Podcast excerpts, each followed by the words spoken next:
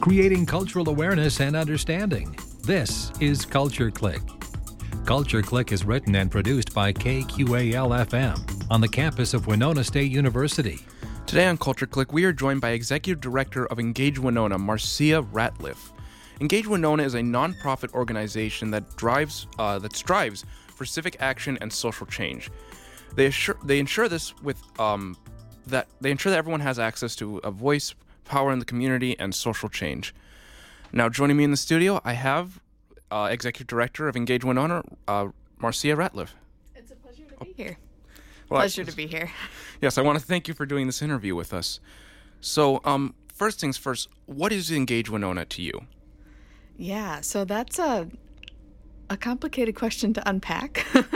um, we don't do something tangible like giving out food or building houses, right? But we do exist to drive equitable civic action and social change. So what that looks like on the ground is providing more opportunities for people to get involved in community leadership, and then giving them tools and resources and building their capacity to be community leaders. So we believe that our community is strongest when everyone can be involved and can be living up to their full potential. And so what we do is try to be in service to that and get the whole community involved in making a better future. Well, can you tell me what some of your uh, old projects were that you've done before, what you're currently doing, and you know how that affects the community? Yeah, definitely. So we started in two thousand sixteen with a series of community conversations, basically asking community members, what do you want to see in Winona? What does the future of the community look like with your vision? Um, and then out of that, the organization really sprung because people said, well, aren't you going to be here to help us? uh, we want more of this. We want more people convening us. We want more resources. Um, so that's really what led to the organization being founded. Um, and so since twenty seventeen, we've been doing programming that really brings people together um, across sectors, across dividing lines, and, and host conversations, but then also do that skill building piece. Um, and then in recent years, we've been doing a couple of major programs. One of them is Lived Experience Leaders, which started in twenty twenty, and that's an awesome program that basically invests in people who have experienced something in their life that was a big challenge, whether it was experiencing homelessness or coming through addiction, coming out the other side. They want to make the community a better place. And so this program helps them plug in and find a way to do community leadership. And so since twenty twenty, we've graduated over twenty people from the program, and they're all doing amazing work in the community and working on the issues. Right. I was looking into your organization. I came across some of your workshops, like uh, creative storytelling. That, of course, uh, has an impact on me because, you know, obviously I love that. Um, and is that more of like a... For that, specifically that storytelling section, is that more of a, you know, tell your story kind of thing as you just described, or is it like uh, encouraging creativity, like come up with something new? Like, it just intrigued me. What is that? Yeah, totally. So, um, basically storytelling is woven into everything we do. We know that stories are incredibly powerful when it comes to changing the community. It's one thing to look on paper and see numbers. It's another thing to hear someone's story of how they came through a challenge. And so for us, storytelling is about bringing the community with us so that we're bringing Winona forward together, not right. running ahead of Winona and leaving Winona behind.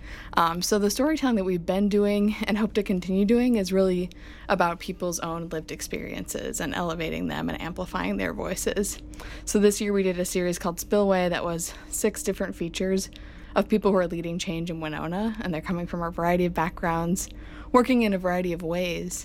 Um, and we really just work to spotlight them and their work and just show basically who's the next generation of community leaders in Winona. All right. Well, out of curiosity, what are what are some of these changes that you've seen, at least recently? Y- you know, everyone has their idea of where they want Winona to go. What have, what have you heard?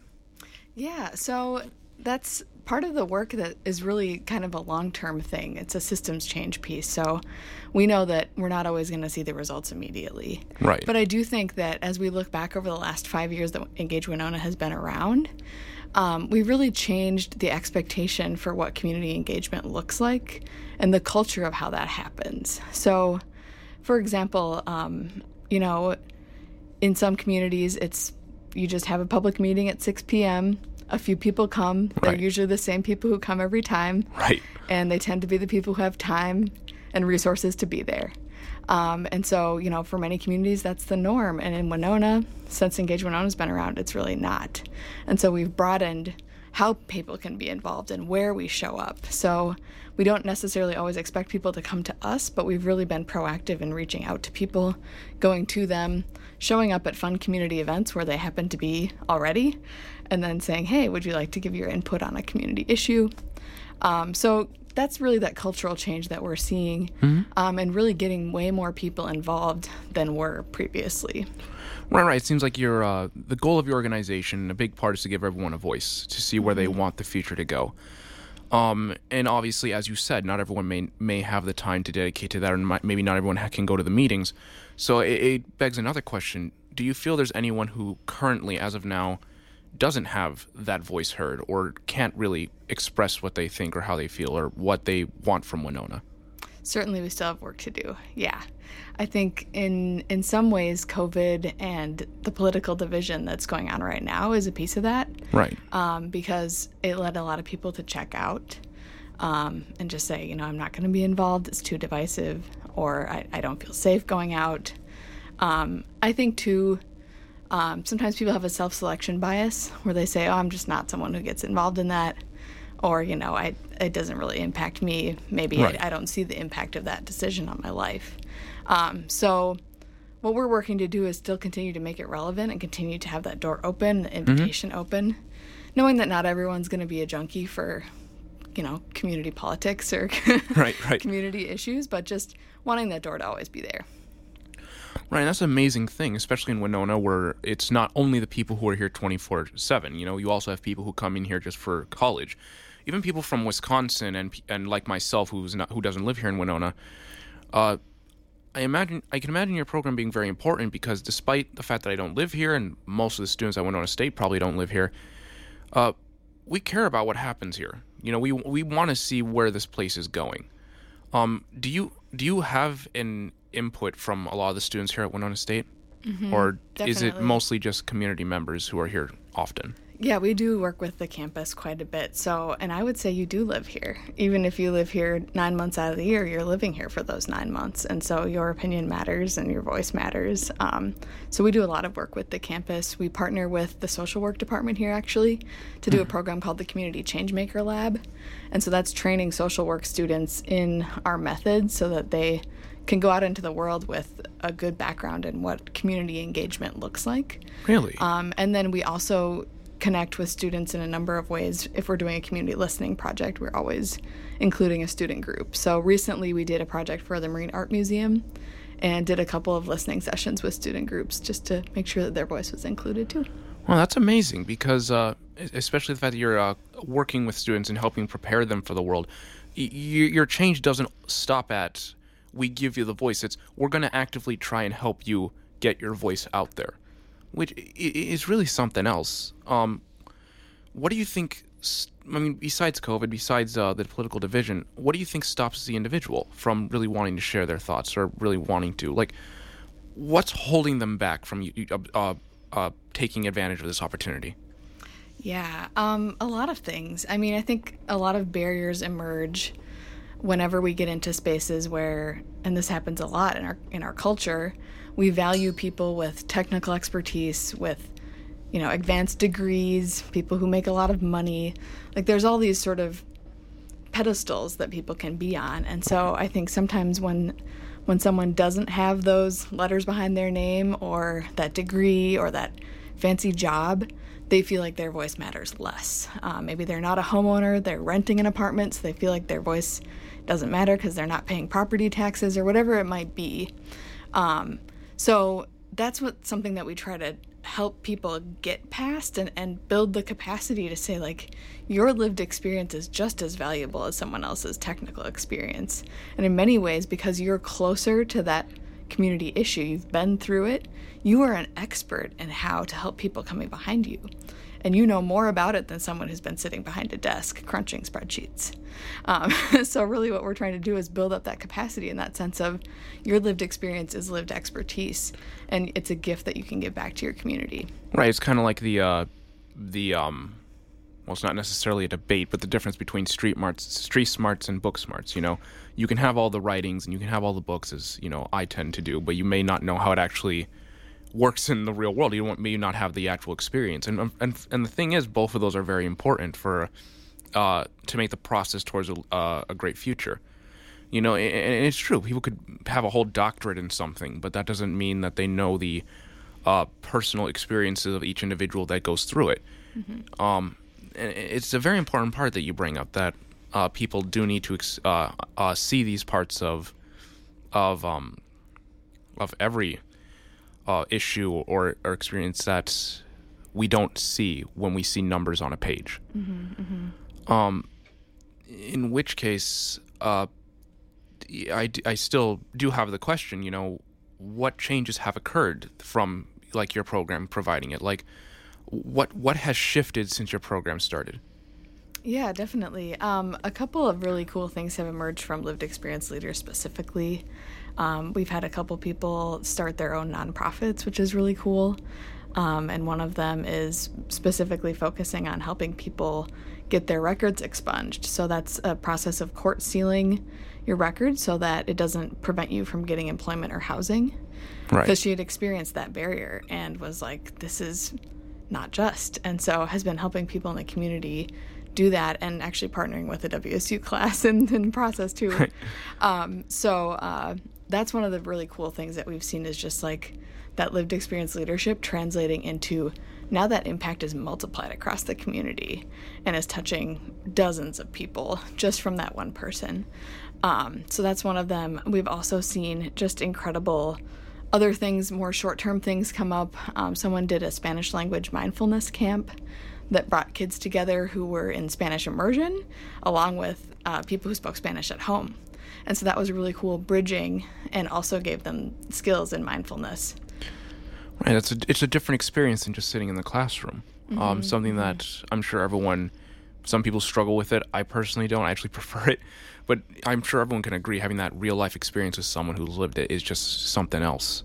In which case I'd have to ask you, you, you focus on the change in Winona, but do you extend outside of Winona? Do you extend uh, to the rest of Minnesota or even parts of Wisconsin? Because uh, uh, those areas around us are also part, are not part of Winona, but they affect the Winonan community.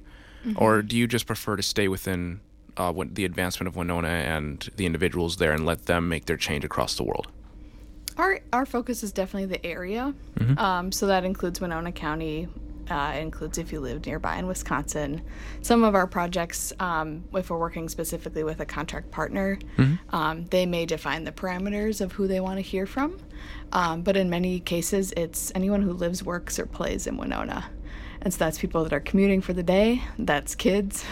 That's people coming here to shop on weekends and living in surrounding towns. Um, so it's it's really a broad definition of the Winona area. Um, at the same time, we have a staff of two, and we know our capacity, and so we don't spread too far beyond that. Did you say a staff of two? Yes. Well, for, wow, that's uh, that's incredible. So your entire organization has two employees. That's correct. Wow, wow, that's something else, especially with uh, everything you guys, you all have been doing. Um, that's a shock. How do you handle it all? You make a lot of lists. um, no, it's it's really a, a, a kind of a constant balancing act. I think uh, throughout the year, we try to make sure that our plate is full enough, but not too full. And sometimes it's too full, and sometimes it's usually too full. So right, because yeah. Everyone wants to see a change, and they see you have a way to do it. They're going to come to you. Right, and we have a long list of things we wish we could do or want to do next, but are waiting for that right time and, and capacity to do. Yeah. May I ask what those are? Well, I think the storytelling piece is really something that we dove into in more depth in twenty twenty-two, and then would like to continue to deepen in twenty-three. Of course. Um, another area that we think would be really cool, but we're not ready for yet, is doing more with youth um, empowerment and engagement, like some kind of a lived experience leaders program, but for youth. Right. Um, that involves storytelling and amplifying their voices. Um, that would be so neat, but we're not there yet. Well, what's the barrier that blocks you from getting there? Often it's funding. Um, so that's a piece of basically everything we do has to be funded somehow. Um, and then the other piece of it is capacity. So those things go hand in hand. If you get more right. funding, you can build your capacity. Um, so with growth, we're always trying to be mindful of when's the right time to grow. Um, and you know, what can we do to best serve our community and not overextend either. Right, right. Um, and it's evident you want everyone to have a voice. If someone's listening right now and they want to hear, like, hey, I want to see something in the community, or there's something here in Winona that I want to see, how would they reach out to you? Yeah, absolutely. So they can go to our website or find us on Facebook or Instagram. Um, we also are available by email, or you can text us or give us a call. Um, so it's engage winona dot org, and you'd find all of our contact info there. And yeah. What should they expect when they reach out to you? It kind of depends on what they're asking about. All right. Um, if there's immediate opportunities for them to get involved in a community listening project, like right now we're partnering with the city, uh, doing engagement for the comprehensive plan. Um, and so that project has been going on for about a year, and there's opportunities to give input there, so we might direct them in that direction. Um, if they're an individual with an idea, mm-hmm. they'd probably be more suited for a Lived Experience Leaders program kind of spot. Um, and that has an opening every summer. So we are currently in the beginning stages of the current cohort, so there's nothing right now. Okay. Um, but we would refer them to, you know, reach out in July. Well, you yeah. mentioned the comprehensive project. What is that? Yeah, so the City of Winona Comprehensive Plan is basically a a twenty-year overarching plan for the community. And it's kind of like a rudder on a ship. So it helps steer the direction of the community, and it's mm-hmm. based on what the community's vision for its future would be. Um, and it kind of guides city decision-making over the next couple of decades. Um, and so cities typically make them every fifteen or twenty years, and then use that as a as a guide for decisions. For example, um, investing in downtown Winona was a really big topic in the two thousand seven mm-hmm. comprehensive plan, which is the previous draft. Um, and so we saw incredible growth in the downtown in the time between that plan and this plan. And so with the current plan, it's really about listening to the community again. You know, things have changed since two thousand seven. Right. So what are what are needs right now, and, and what do we need to look at in the next twenty years? Well, so then there's not really a focus yet on where they want Winona to go. They're trying to figure that out right now. Um, it's pretty far along. So what's what's going to be coming up next with the plan is actually a draft. Okay. Um, so that would be coming out to the community in the next couple of months here. And then people can see, based on a year's worth of work by community volunteers, by engagement from us and city staff, um, where we're at with that draft. And they can read it and give input. Well, I'm sure many people would like to see and hear, you know, like, where's my where's my home leading to? Uh, in fact, we just had an artist come on, I believe, last week who talked about our relationship to our environment. Of course, she focused more on the natural environment, but, uh, you know, our, our human-built society is a huge part of that as well. So and it's amazing how these kind of go hand in hand as, as well with that. Uh, the idea of, um, you know, how do we, what's our relationship to our home? How do we change it? Where do we want it to go? Mm-hmm. Um, and how do we keep the things that are important to us? Right, right. So that's and, the other thing about the future is it's not necessarily changing. It's sometimes it's understanding what we want to grab onto and keep and preserve. Um, so that was a that was a piece of our engagement too, was asking people, what do you value about Winona? What do you love about it? What makes it your home? And those are the things that we don't want to change drastically, or in some cases we want to improve, but we want to make sure that they stay. Well, what are some examples of things they wanted to stay or, or to wanted to improve on? Do you have any? Or yeah, definitely. And this was all um, shared out with the community back in February. Right. Um, and I think I was on K Q A L about it too. So, um, but uh, so a couple of the things were really related to Winona's environment. I think a lot of folks uh, across the board resonated with, I love the bluffs, I love to go to Lake Park, I love the river. Like, those pieces of where we are are so unique, and that's that's really what draws a lot of people here and keeps people here. Um, so when we're thinking about the future, with these things being important to us, that's a really good thing to know, because then we can keep an eye on our environmental impacts to the things we love. Um, right. So yeah. With that plan of, like, okay, we want to preserve this, uh, and I'm I'm sure I this might be obvious, but I just want to, like, show the connection to show, like, how much you guys can actually change things.